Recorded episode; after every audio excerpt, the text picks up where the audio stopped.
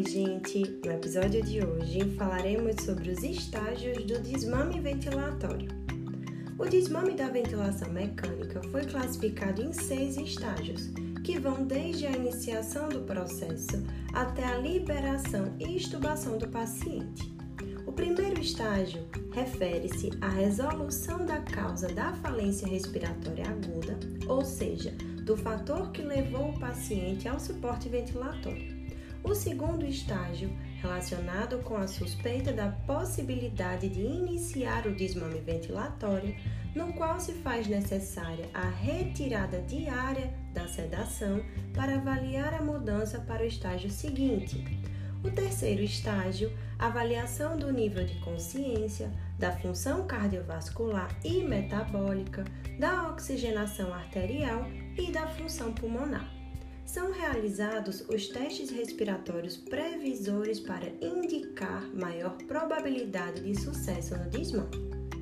O quarto estágio realiza-se o teste de respiração espontânea, o TRE, definido como protocolo em tubo T ou utilização de baixo nível de pressão de suporte ventilatório, menor ou igual a 7 cm de água, por um intervalo de 30 minutos.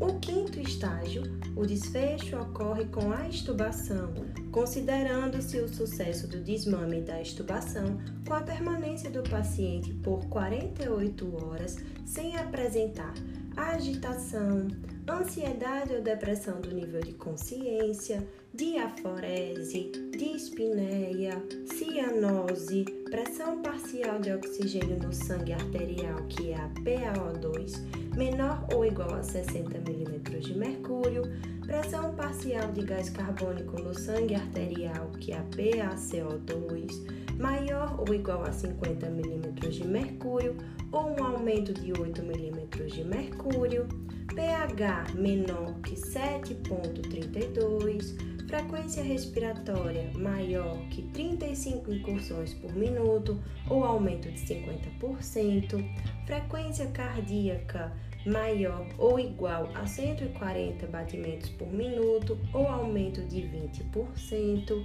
pressão arterial sistólica maior que 180 mm de mercúrio ou aumento de 20%, ou pressão arterial sistólica menor que 90 mm de mercúrio.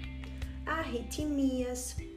E o sexto e último estágio, caso o paciente apresente esses indicadores antes de 48 horas, o desmame será considerado falho. Desse modo, será necessária a reintubação.